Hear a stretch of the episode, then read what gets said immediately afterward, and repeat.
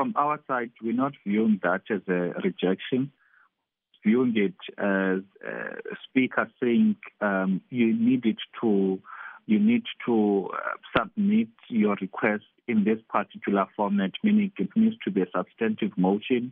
And by midday today, we'll send that request in the format and the structure that she wants so that she can process it. Because for her, our request for her to be able to agree to it, and it needs to be actually done by Parliament, it needs to be in a particular format. That is why her letter was basically advising us that this is the format we need to follow.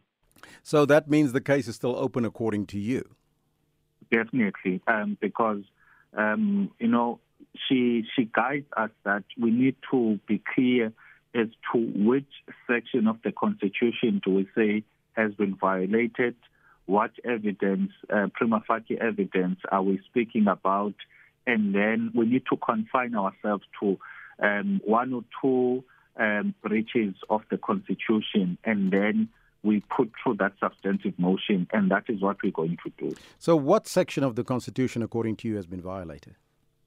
Section 83B of the Constitution states that as the head of state, he has got a responsibility to uphold, defend, and respect the Constitution as a supreme rule of law. That is the first thing.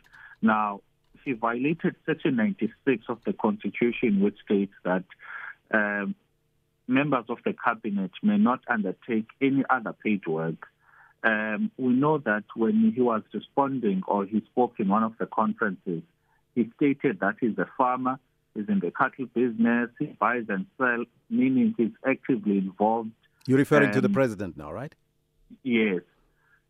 He is actively involved in the in those business transactions. In other words, he's undertaken other paid work outside of Parliament.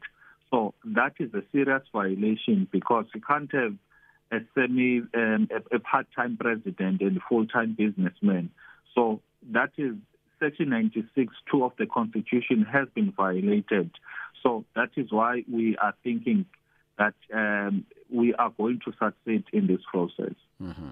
Now, you also feel that SARS, the SAPS, the Reserve Bank and Home Affairs are keeping mum about this incident. And we also heard, of course, that the NPA has said that they hasn't received any case for the prosecution with regards to the president as yet. Indeed. Look, those are very, very serious allegations that are leveled against a sitting head of state. And if South Africa is to be on a path of prosperity, on a path of a rule of law, it needs all entities, all institutions, relevant institutions to do their own independent investigation. Parliament is the only institution, for example, that could look into the breaches in terms of Section 96 or Section 83 of the Constitution, or issues concerning the Ad-Executive Members Ethics Act.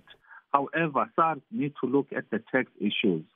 The Reserve Bank needs to look at the issues relating to the holding of the foreign currency. Home Affairs needs to look at whether the people that were working in that farm were actually legal in the country and they did have the necessary permits to work, because if you employ an illegal immigrant, in accordance to our immigration laws, you have broken our laws, and therefore you need to, to face the full might of the law. So what we basically need as a country is the other institutions to look into those matters and check if there are any possible breaches of our laws. Now, the NDPP says it doesn't know where this case is and if it will ever come to its desk. But it's almost 2 weeks now since Arthur Fraser opened that criminal case against the president. What do you think should happen by now in such a high-profile case such as Farmgate?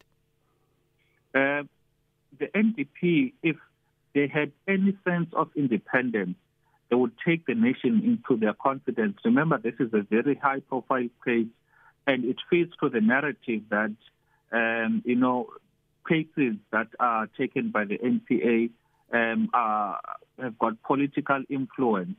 Therefore, if you're going to have a sitting president and you're going to have such serious allegations and the NDP is just not coming to the party, it clearly shows there is some influence, political influence that is unduly affected on the NPA to actually act or not act. Now, if they had any sense of diligence, any sense of taking the nation seriously, they would take the nation to their confidence and keep the nation abreast of all of the developments so that there's no such perception. Yeah.